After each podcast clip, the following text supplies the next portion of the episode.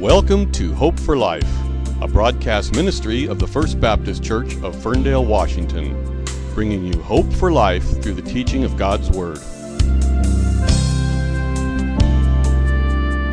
Today, Pastor Lunsford is continuing his sermon series in the book of Hebrews. If you would like to follow along, you can open your Bible to the book of Hebrews, chapter 10.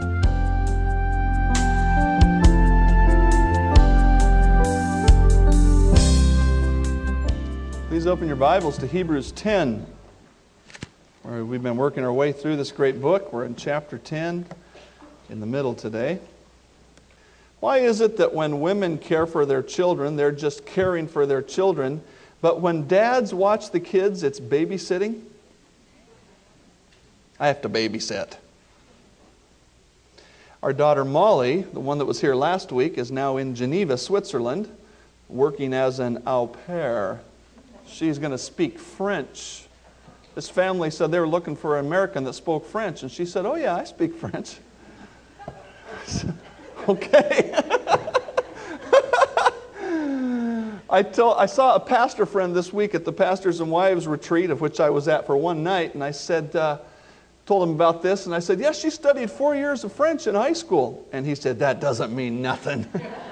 This is, this is a man who's been speaking French in Africa as a missionary, you know, so he understands a little bit of that. Um, you know, I, I tell you, uh, seriously, uh, at least in my dream life, I would be glad to go back to the day when it was time to babysit our girls instead of the time when it's time for them to be going off and making lives of their own. Uh, the unfortunate truth is that sometimes we don't realize the privilege we have until the opportunity is gone.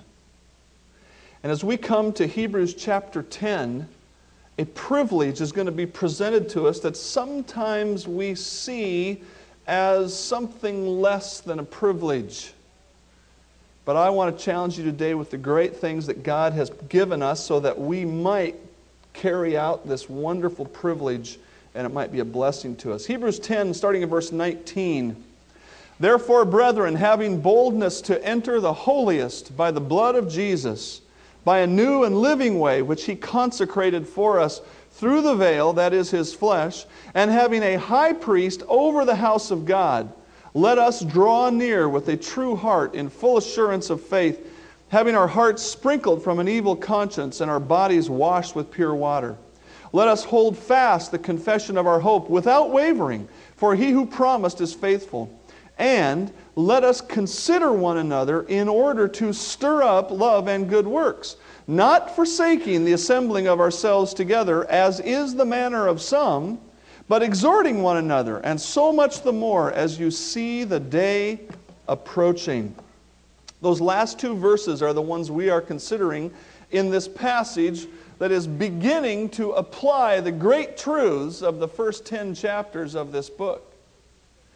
And it's important for us to go back to verse 19. This is the third message we've brought out of verses 19 through 25. It's important to keep going back to verse 19 because that is the basis of the command that he gives us. God never told the people in the Old Testament to do what he's going to tell us to do. And the simple reason is that they weren't capable. Now, it's not because they were lesser people than us, it's because of the work of God in us. What we see in verse 19 is that God has given us complete access to Himself.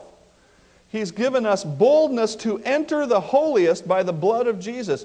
We can come face to face with God. Jesus made this possible, verse 20 tells us, through his flesh, that is, through his, uh, his gift of, of eternal life that comes to us through his sacrifice. And we have a high priest who keeps us close to God. That is Jesus Christ himself. And so, based on that, he says there's three things I want you to do. Number one, I want you to use the access, draw near to God, spend time with God. In our Sunday school class this morning, we started into Revelation 2 and the messages to the churches. And the first message to the first church says, You used to be close to me, but you've drawn away. And I would just say again, if you're in that situation today, God says, I want you to draw near. He invites you in. It's through salvation, it's through believing in Christ as your Savior, and then it's through spending time with Him in the Word and in prayer and, and in our conscious awareness of Him. He expects us to live in close relationship to Him, and then He expects us to be consistent in our commitment to Him. Verse 23 Hold fast the confession of hope. Don't let anything pull you away. And in verse 24, he says, I expect you to minister to one another. That's what he says. But it's all based on what he's done in us. And so we understand that God has enabled us to minister to one another. When he calls us and he says, You have been brought in close to me, what, is the, what are the benefits of that? Well, the first one is a new power. We've been given a new power. People in the Old Testament didn't have it. Acts 1 8. Jesus is just about ready to leave the earth after his death, burial, and resurrection and his post resurrection ministry here. He's just about ready to leave, and he says, Guys, talking to his disciples that would become the apostles, you're going to receive power after the Holy Spirit comes on you, and I want you to do my work. I want you to minister for me. You're going to receive power. We have been empowered to do God's work in ways that the Old Testament saints never were, and in ways that people who are outside the body of Christ cannot do. But it all revolves around the Holy Spirit coming. Acts 1 8 is words of Jesus to his disciples before the day of Pentecost. On the day of Pentecost, the Holy Spirit came for the first time to indwell every believer in Christ. Jesus predicted this in John 14, 16 through 17 when he said to his disciples, I am going to pray to the Father, and he will give you another helper, somebody like me, that he may abide with you forever. Permanent. The permanent help of the Holy Spirit. He goes on to name him as the Spirit of truth, whom the world, that's unbelievers, cannot receive because it neither sees him nor knows him. But you know him. Now, how did they know the Holy Spirit? Well, they've been out doing God's work and they'd been doing miracles by God's Spirit. They'd seen his work all around him. You know him, for he dwells with you and he will be in you. See, the ministry of the Holy Spirit in the Old Testament time frame, which goes all the way to the day of Pentecost, by the way, in that time frame, the Holy Spirit came around and he said, You need some help. I got a special job for you to do. I'm going to empower you to do that job. Do you remember Samson? I, had, I heard a, a pastor who's with the Lord now teach on Samson, and he said Samson had to be a little guy. Because otherwise, it would have been no miracle when he did all those great strength, things of feet, or strengths of feet, feats of strength. you know, when we see Arnold Schwarzenegger get a hold of some little girly man, we go, wow, look at the guns on that guy. And of course he can do that. And it's Samson. Samson did it by the Spirit of God. The Spirit came on him, and man, he did incredible things. But when Samson sinned, God withdrew his Spirit. That will never happen to you. And Samson came to a point of repentance, and he was chained between the pillars in this great temple of, of, of the, of the pagans, and he said, God, just let me serve you one more time. And God empowered him and he pulled down the house. And that's the kind of ministry the Holy Spirit had in the Old Testament. He came upon certain people for certain times, certain ministries. That's why we hear King David in the Psalms praying, Oh God, don't take your spirit from me. David knew the empowering of the Holy Spirit in a way that not everybody around him knew because he was God's king and he was the friend of God, a man after God's own heart. And so God gave him this, he said, Oh, don't take that from me. You don't have to pray that prayer. God's never going to take his spirit from you. You're never going to get any more of his spirit than you have at the day you accept Christ as your Savior. What's important for us to understand as we come to Hebrews 10, and he says, Folks, you need to minister to one another the thing that's important to understand is you have the power to do it. You can do it. It's not a human thing, it's a God thing. God has given us a new power. Because of the blood of Christ that is referred to in verse 19 that takes away our sin, we can be indwelled permanently by the Holy Spirit, thus enabling us to be directly used by God to do His work. We not only have a new power, but we have a new position. Turn with me to Ephesians 4. And I realize these things I'm sharing with you right now are not directly in the Hebrews text, but it's important for us to understand these accompanying truths that build the foundation for what he tells us to do in Hebrews 10. Ephesians 4, verse 7. But to each one of us, that's all believers. If you're a Christian, if you've accepted Christ as your Savior, you put your name right there. But to each one of us, grace was given according to the measure of Christ's gift. Therefore, he says, when he, Jesus, ascended on high, he led captivity captive and gave gifts to men. Now, this he ascended, what does it mean? But that he also first descended to the lower parts of the earth. He who descended is also the one who ascended far above the heavens that he might fill all things. That's a tough little text, but it's important to understand it. What it means is that the believers from the Old Testament could not even go to heaven until after the resurrection of Jesus. And so when Jesus was resurrected and on his way to heaven, he gathered up all those folks in paradise, Abraham's bosom, the Bible calls it. He gathered them who had been held captive by Satan. Satan saying they can't go to heaven, they still have sin in their lives. He gathered them all up and he took them with him and he led captivity captive and he gave gifts to men. This is an allusion to the practice in that time it happens today somewhat, but more commonly then when a king would conquer an area. He would conquer it and take all of the best valuables, and he'd go back home and he'd give gifts to his soldiers as their pay, and he'd give gifts to the populace of his country to make himself popular. He took, he spoiled the enemy and gave gifts to his people. God spoiled Satan when Jesus died, was buried, and resurrected and now he comes and gives gifts to us. Verse 11, and what are the gifts he gave? He gave some to be apostles, some prophets, some evangelists, some pastor teachers. Why? For the equipping of the saints, for the work of the ministry, for the edifying of the body of Christ, until we all come to the unity of the faith and of the knowledge of the Son of God, to a mature man to the measure and stature of the fullness of Christ, that we should no longer be children, tossed to and fro, carried about with every wind of doctrine by the trickery of men and the cunning craftiness of deceitful plotting, but speaking the truth in love, we may grow up in all things into Him who is the head, Christ, from whom the whole body, joined and knit together by what every joint supplies, according to the effective working by which every part does its share, causes growth of the body for the edifying of itself in love. How many Christians are important in this church? How many? All. All.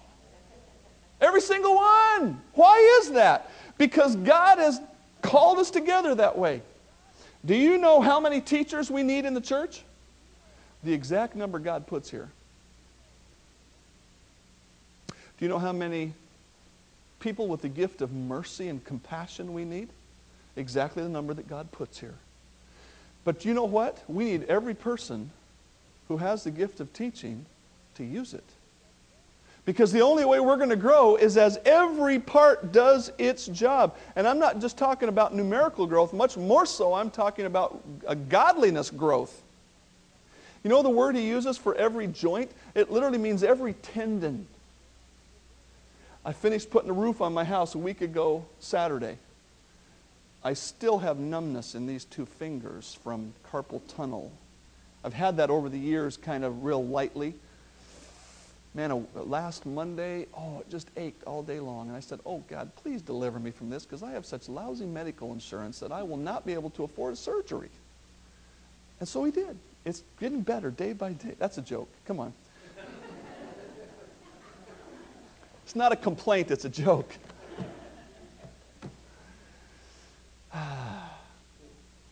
one little spot right in there squeezing something. Is, did I ever think that little thing was important? Nope.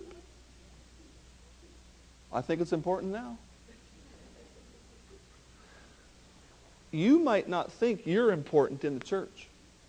And you know what? Some other people might look at you and think you're not important. And you know what? That's a mistake. God has given us a new position. Not only has He given us power through the Holy Spirit, but through the Holy Spirit, every single person who ever believes in Jesus Christ is given at least one spiritual gift, which is a spiritual ability from God to do the ministry. Now, I love our musicians, and they do a great job, but you know what? Music is not a gift, not a spiritual gift. They have a spiritual gift, and they're using it through music. There's all kinds of spiritual gifts. God tells us about them. We're not going to take time to look at them in detail today, but you've been given one.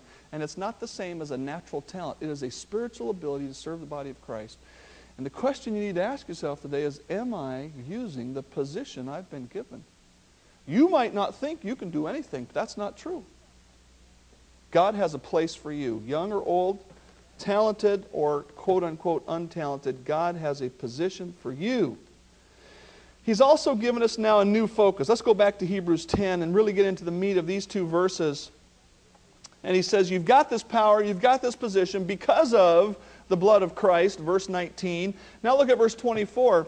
He said, Your focus is supposed to be on getting everything you can personally get when you come to church. Is that what it says? Look at verse 24 in case you haven't. In case that's what you think, Look at verse 24. It says, Consider who? One another. Folks, I, I want to challenge you more than I ever have before because this is the verse to say, when you come to church, what are you thinking about? The word consider literally means to, to set your mind on something, to put your mind on it. Okay? I put a pork roast in the oven this morning on the time bake. Last time I did that, it was still sitting there cold as a mackerel when I got home. we ate it cold. No. hey, I'm not thinking about the pork roast when I come to church. If it doesn't work, we'll, we'll have plan B. We got hot dogs in the fridge, you know, whatever it is. Okay? What are you thinking about when you come to church? What is your mind set on? God says it needs to be set on other people.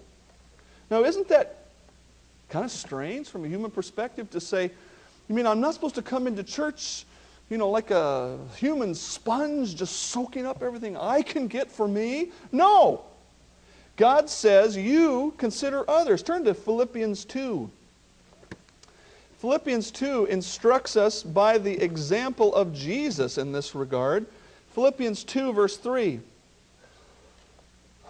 Let nothing be done through selfish ambition. Now you say, I'm not selfish. Well, who are you most concerned about? Yourself? Well, of course. Well, then you're selfish. when you come to church, you are either selfishly minded or, in lowliness of mind, you are esteeming others more than yourself. Let each of you look out not only for his own interest, but also for the interest of others. Now, I understand you need to come to church saying, you know, I need this ministry. I, I hope you do. And, and it's my basic belief that that's why people come to church.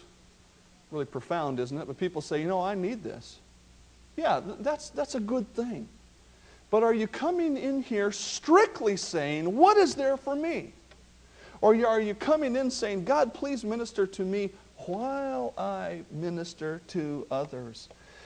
Verse 4 Let each of you look out not only for his own interest, but also for the interest of others. Let this mind be in you, which was also in Christ Jesus. Did Jesus come to earth going, Man, this is going to be a blast? Boy, I'm excited to come to earth. Nothing better than 33 years on the planet I created. No, that's silly. That's almost blasphemous. He came here, why? He was in the form of God, but he didn't consider that something to be hung on to, a selfish concern. He made himself of no reputation, verse 7. He took on the form of a bondservant. He came in the likeness of men, and being found in appearance, that is, his body was that of a man, he humbled himself and became obedient to the point of death, even the death of the cross.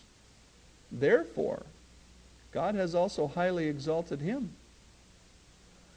Hebrews chapter 12, that we're going to come to eventually here, tells us specifically he did not enjoy the cross. That was not fun for him. That was not easy for him. He despised the shame, but he endured it. Why? Because there was joy set before him, and that joy was sitting right here in these pews.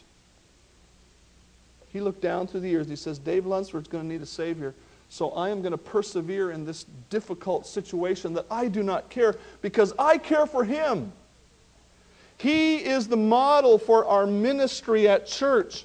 We don't come and say, oh, I didn't get blessed too good today. We come and say, Boy, wasn't it great that God worked through me to help so and so today? Our focus is to be on others. God commands us to come together for the purpose of ministering to one another. You know, we've all quoted this verse lots of times. Let us consider one another. Uh, we, we quote verse 25 a lot. Not forsaking the assembling of ourselves together. And we often talk about church attendance as though it is a goal in and of itself. And sometimes we get the opinion that when we come to church and go home, God puts a little brownie point there next to our name. You know, he, he's, he, you know, Ione keeps the attendance here. God keeps it in heaven. Lunsford, there's another one. Now, having said that, you're going, well, are you, do you mean I don't have to come to church? No. What I mean is, coming isn't the goal. It's what you do here that's the goal. He says, let us consider one another in order to stir up love and good works. What is that new objective that we're supposed to have? The new objective is the godly living in our sisters and brothers. Our duty, quoting from a hundred year old commentary that I love on my shelf. Our duty to fellow Christians is not merely commonplace, everyday human kindness. Our call is to serve our Christian brethren precisely in the sphere of the Christian, that is, their spiritual life. I, I, I think you've probably heard this phrase that says, We're all ministers here. God really has empowered you to minister to other people. Some of you are sitting there right now going, oh man, Pastor Dave, I'm so, mm, you know, I'm so, so this or so that. I can't minister to anybody. No, you can. You really can. And that's what God wants you to do. Our new objective is the godly living in our sisters and brothers. He says we're supposed to stir them up. Uh, the the uh, King James says to provoke them to love and good works. It's a word that is oftentimes used negatively about people having strife or problems that are very intense, but here it's used positively. To stir up, to spur one another on, to stimulate. It literally means to sharpen beside, to sharpen someone. You know, when you sharpen a piece of metal that you're using to cutting, to cut something with, little flakes of metal come off. Do you suppose that the, the, the, knife, if it could talk, would say, oh, oh, Dave, please quit sharpening me? This hurts. You know, sometimes you're going to provoke somebody and it's going to hurt a little bit. But you know what? They're a sharper tool when you get done. God says we're supposed to stir up, to sharpen, to encourage, all these different words.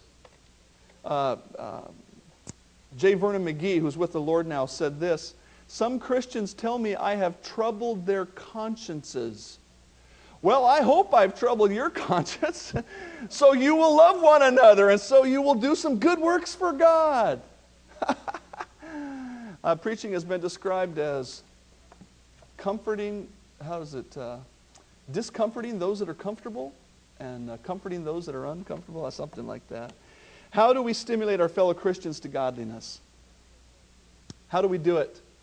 He says, he says we're supposed to be doing it. How do we do it? First of all, we do it by a holy life.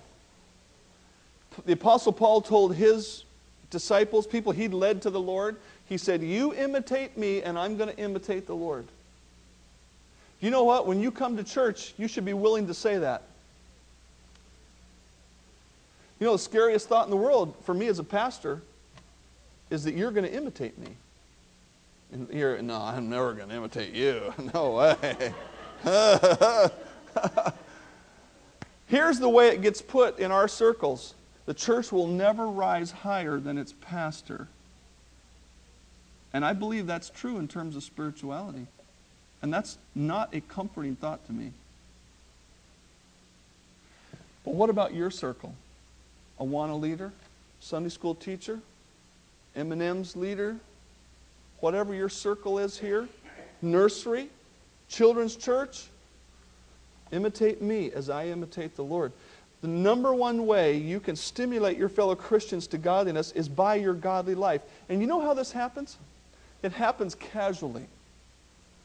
It doesn't happen as you stand up and pontificate and say, Well, now, children, this is the way you should live. Now, uh, some of that gets passed across, but it gets passed across casually when those people are talking to you about what you did last week. And they're talking to you, and you're talking about how you handle the situation. Oh, you know, my boss, blah, blah, blah, blah, blah. And right there, while they listen to you talk about your boss, they are learning about the holy life. They're either learning a good lesson or a bad lesson. Your holy life will do more than anything else to help people follow the Lord as you interact why do we have fellowship times here at church? Is it because you people don't know how to cook at home? No. It's because as we talk and eat and share together, God's work is done. It's accomplished. Holy life. Follow me as I imitate Christ. Number two, a clear testimony of God's work. When I ask you to share a blessing and you say, God did this or God did that or God did the other, that preaches a whole sermon in one sentence. Because somebody else is sitting here and they need some help in their life. And they're either hearing, hey, God can help, or they're hearing, no, nothing's going on here. When you have a chance to share, you know, I, I finished my roof uh, a week ago. I worked on it for three weeks. Parts of my roof were uncovered for three weeks. And people said, Boy, you sure were lucky. And every time somebody has said something about the weather in my roof, I say, You know, I, I thank the Lord for that. The Lord answered prayer. And, and, and to a few people, I've said, you know, as I was trimming the last little gable just like this, I was standing on one part of the roof trimming this gable, the raindrops fell. And I thought, man, this must be how Noah felt. because there were two times when it was threatening to rain, and I said, oh, God, please, if you just keep it up there, I just got to keep going a little bit farther. Hey, when we give a testimony to God's work, John Harder's had a tremendous problem with his back, and he, some folks prayed for him, and he's received a tremendous degree of healing there, and he tells people about it everywhere he gets a chance. That is how you minister to the body of Christ. You share a clear testimony of what God has done. Another aspect to our testimony and to how we minister to one another is the persevering life example. Everybody here has some difficulty in their life. Some of them are small, some of them are large. And when you come and hear somebody talk about their difficulty, or maybe you come and don't hear them talking about their difficulty, and later on you find out about it and you think, boy, there's somebody who's not just always talking about how hard their life is. Wow. And all of a sudden, 1 Corinthians chapter 10, verse 13 becomes real when it says, There hath no temptation taken you, but such as is common to man. And God is faithful, who will help you. As you demonstrate a persevering life, other people are ministered to. Another way that we stimulate our fellow Christians to godliness is by an increasing knowledge of the Word. When I go to a conference and I hear a man preach, and he pulls together God's truth in a way that I have missed, or he, he, he preaches on a text that I've missed, man, I just think, oh, I got to do better. I got to go home and study more. I got to I got to somehow be better at this. It, it, it, it challenges me, it draws me to that. That should happen here. When somebody asks you a question, you ought to quote a Bible verse if there's one to go with it and say, Well, God says this. And you know what? They're going to be challenged because they didn't know that verse for that problem. Increasing knowledge of the Word. Uh, my counseling mentor in the biblical counseling uh, training that I've been through, man, that guy challenges me. I think if I could just be half as good as him, this guy is so sharp in the Word, pulls these verses out just, just like that. Oh, man, what a challenge. Confrontation of sin is another way that we stimulate one another to love and good works. I heard of a situation this week that grieved me so bad a, a church, and I, I, won't tell you the particulars because I, I don't want to defame anybody, and that's not my intent. But there's a situation that I was made aware of where a church should have stood up and publicly rebuked their pastor. Because 1 Timothy 6 specifically says, the elders who sin rebuke before all, that all may fear. You ought to have such a regard for sin and righteousness. Our church ought to have such a regard for sin and righteousness that when somebody sins and refuses to repent, that they are rebuked publicly and others ought to fear. They go, you know, I got to clean up my life. That's what ought to be happening. Another way that we stimulate one another to love and good work is by invitations to serve.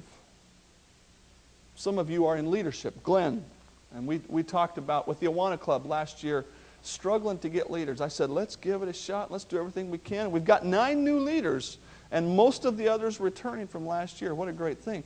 I knew a Sunday school superintendent one time who used to say, when I walk down the hall of the church, people turn and go the other way. Because they knew he's going to be asking about serving. Hey, friends, don't you ever do that. You know why? Because you are turning down an invitation from God Say, oh, Pastor Dave, you're getting a little too mystical on me there. Hey, how else is God going to invite you to serve except through the body? Is God going to talk to you? Hey, Dave! No. People are going to come and say, Would you do this? Would you do that? Now, I know there's a limit to our time and our resources, and I'm not for overcommitment. And some of you know I've talked to you about that and said, Hey, we want to be careful. We don't want to overcommit you uh, that's, that's very good wise, wisdom. That's stewardship of our life. But, having said that, God is going to invite you to serve. Hey, do you know what? Every time we pass the offering plate, you are invited to serve. God has empowered you to minister through your finances. Now, some of you can't do very much, and some of you can do a lot. Every time the offering bag goes down, there's an invitation to serve. Every time Chuck stands up here and says, Hey, tonight we're having a business meeting, and when Pastor Dave stands up afterwards and says, This is really an important meeting, not because of what we're going to vote on, but because we're going to communicate a lot of things that are going to be formative for how we move ahead in the next few months. And because you're going to get to see a drawing of how the elevator addition could look. And not even the deacons have seen this one, and it's a winner. When I looked at it, I went, oh, of course, this is what it should look like. That is an invitation for you to participate in the ministry of the church. And you need to say, This is God inviting me to participate. The teaching of the Word is another way we stimulate one another. The formal teaching, I'm doing it right now. I'm trying to do all that I can to provoke you to love and good works. When you teach your Sunday school class, when you lead your Awana group, your ladies' Bible study, or whatever it is, and when people listen to those things, God is stimulating us to love and good works. One of the things that we need to do to stimulate one another to love and good works is coaching. You know what coaching is? Coaching is when you come alongside, we typically think of coaching with athletes, and the coach watches them run, he watches them jump, he watches them block, whatever it is. He says, Now, if you would just put your hand this way, or if you would just start with this foot, or you would do this, I think you'd do better. You know, we need to do that in the body of Christ. A lot of counseling is really coaching. It's saying, well, here's what you've been doing. Why don't you try this and that? And coaching also is, dare I say, giving a guy a pat on the rear. D- don't do that here. Don't do that here. don't do that here. Maybe it's giving him a hug around the shoulder. But you know, the coach, when the, when the guy does a good job, the coach goes, Good job. Gives a football player a slap on the rear. That's the traditional thing. You know, if you're a volleyball player, you high five, low five, other five, you know, all those fives that do a little jig, you know. Only girls do that. if you want to do that here, you want to do the high five, that's okay. but you know what? That's what we need to do. When somebody says, hey, I did such and such and such and such, we go, hey, great, that's good job. You did a good thing. You handled that well. It's coaching, it's encouraging. And then sometimes we need to do comforting. Sometimes we need to put our arm around somebody and say, hey, you're doing the best you can. Hey, you're hanging in there. Good for you. You know what? You know why that is? Because you can't solve their difficulty. And do you know why you can't solve it? because it is a trial from God, and God is going to solve it in His good time. It's not your job to solve it, but it may be your job to comfort them. Who are some of the people that have encouraged me in my godliness? My mom and my dad have consistently trusted God. I have never known them when they weren't living for the Lord. Now, I'm sure, because they're human beings, that there have been times in my 47 years. Is that how old I am? Close I'm sure there were times when they struggled, but they have consistently lived for the Lord. They have consistently served the Lord and sought to serve the Lord. When I was a teenager, I was at church, and there were camp counselors there who just shared their own personal testimony, and I can remember looking at them thinking, that's the kind of life I want. And it drew me to the, to the dedicated life. My pastoral education professor at Western Baptist College loved the ministry. He loved the ministry, so much so that he drew all kinds of guys into that department. And a lot of them aren't pastoring today, but it doesn't matter because they love the Lord. And those of us who did make it to the ministry were blessed by his love for the ministry. My theology professor loved the truth and gave me a love of the truth. Barney Dyke, who some of you know, in our days at Nooksack, used to sit right down there about where my mom is and say, Amen. Sometimes he woke up and said it at the wrong time, but most of the time. but I tell you what Barney Dyke did do right is he went to the auction at Everson every Thursday or whatever day it was, and he witnessed to those old tough nuts out there. Always going out, and I don't, you know, he was old when I knew him, and now he's with the Lord, but he was always witnessing for the Lord. Pastor George Cox who I used to think was a tough old nut as a pastor, but you know what? He raised a good family. And that matters more in the long run. Joyce Palco in our church, who is victorious and joyful through great physical difficulty. She's not here today. She sits right down there. No doubt her difficulties have got her down today. But when you see her next week, she's going to be smiling like she was at the Awana night Wednesday night serving the Lord, doing what she can. Folks, we all are called to minister to one another. And he says, because of that, look at verse 25. There's have. What's the commitment? Not forsaking the assembling of ourselves together as the manner of some is. Isn't it interesting that this was probably written uh, shortly before AD 70? Jesus died, you know, lived 33 years, so we've got a range here of maybe 40 years after Christ left the earth. And already there were people saying, oh, we don't need to go to church. You know, we worship God in the mountains, and we get together at our house with a couple of friends. And God says, not forsaking the assembling of yourselves together. God says you need to be committed to being here. Again, not just for the brownie point of attendance, but to be committed to being here so you can be used by Him to minister to one another. The story is told of a wife who cooked a wonderful meal for her husband, and it just blessed him so good. You know, once in a while you get your teeth into something and it's just, oh, just so tasty. After dinner, he was so moved for her service that he began to eloquently tell her how much he loved her and how big the river would that he would swim across and the mountains he would climb just to be with her. And she said, Will you help me wash the dishes? Guess you've been there, huh, ladies? Hey, if you're going to talk about loving God, if you're going to talk about loving people, if you're going to talk about loving the church, How about showing up? Now, I'm, I'm obviously speaking to the choir, right? You're here. You're going, yeah, yeah I'm here. All right. Got to give this tape to my brother, you know.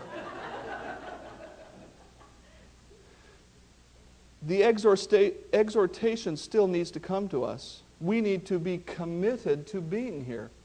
Now, do I think you've got to be here every time the doors open? No.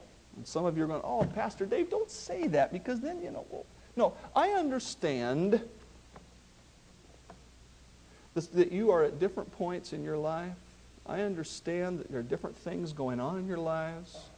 You know, Wayne Fair's up there in the balcony. He'd love to be here more, but he works uh, 2 to 12 every day. He can't be here on Wednesday night. I understand that. But the question I'm asking today is are you committed to being here?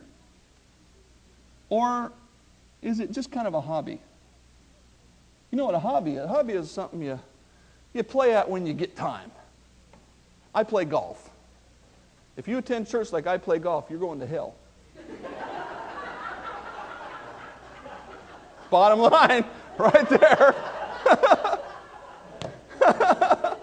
if you come to church as often as I play golf, you're not growing in the Lord. I guarantee you. And in fact, maybe that needs to be a thermometer. When you look at your life and you're thinking, you know, boy, things just don't work out for me that good. Maybe you need to stop and say, ah, where is my commitment to being part of the body of Christ? Have you been baptized to show that you believe in Christ as your Savior? You should be. You should say, I am committed to the body of Christ, and baptism identifies me with that body, so I'm going to be baptized. Have you committed yourself through membership? In particular, this is for adults and for young adults to say, I am committed to being here and to serving. Well, there's a new action that God wants us to take as well, and that is exhorting. He says we need to be exhorting one another. Literally, it says, the word literally means to come alongside. It's the same word that's called the helper when it's applied to the Holy Spirit in John 14, 6. God sent the Holy Spirit to help us, and He's called the helper. He comforts, admonishes, beseeches, exhorts. He does whatever we need. And do you know what? God wants you to be a helper for your brothers and sisters. Now, you don't take the place of the Holy Spirit, but you minister for Him. You are the skin on God, if you will, as He reaches out and touches us. You are part of God's ministry plan. Isn't that incredible? God says, I'm going to have the Holy Spirit. He's going to do some things in those, those Christians and do some things in the unbelievers to bring them to Christ. But then I'm going to use the Christians under the power of the Holy Spirit to minister to one another. He didn't say, I'm going to use the angels. He didn't say, I want you to come here and spectate while the Holy Spirit does all the work. He wants us to minister to one another.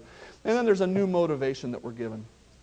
Verse 25, he says, Do this, and so much the more as you see the day approaching. 1 Corinthians 3 tells us that when we see Christ, he will evaluate our life and service and reward us for all that we have done for him. One of the chief means of honoring Christ with your life is serving his body, the church, week by week. John MacArthur said this about this verse The only place we can remain steadfast until he returns is with his people. Did you get that? The only place we can remain steadfast until Christ returns is with his people. We need each other. We need to be in fellowship with each other as we mutually strengthen each other and encourage each other. Wow. One of the things that's changed in our society since 9 11 of 2001 is that people seem to be more willing to take responsibility when things aren't right. When we heard Todd Beamer tell his wife that some of the passengers were going to do something and then he said, Let's roll. We all got a lump in our throat and a shiver in our spine. And we all hoped that we would be able to do the same thing if we were in the same situation. We have discovered in our country that we must be our brother's keeper. Christian, You must be your brother's keeper, your sister's helper, the encourager, comforter, rebuker, and teacher of your family in Christ. Heavenly Father, what a great privilege you have called us to. Wow. You have called us and empowered us to do ministry on your behalf. Oh, Father, make it so and make it grow more and more here, day by day and week by week. Thank you for new leaders willing to take new responsibility in our Awana Club. May that happen in every area of ministry. Not because we have slots to fill, but because we have souls to reach and disciple. Help us to love one another by ministering to one another. I pray in Christ's name, amen. Thank you for listening to Hope for Life, the broadcast teaching ministry of the First Baptist Church of Ferndale, Washington. You can learn more about our ministry on the internet at www.ferndalebaptist.com or you can contact us by mail at First Baptist Church, P.O. Box 69, Ferndale, Washington 98248. Telephone 360 384 3111. We invite you to join us for worship Sunday mornings at 10:45 a.m. Our prayer is that God's word will give you hope for life.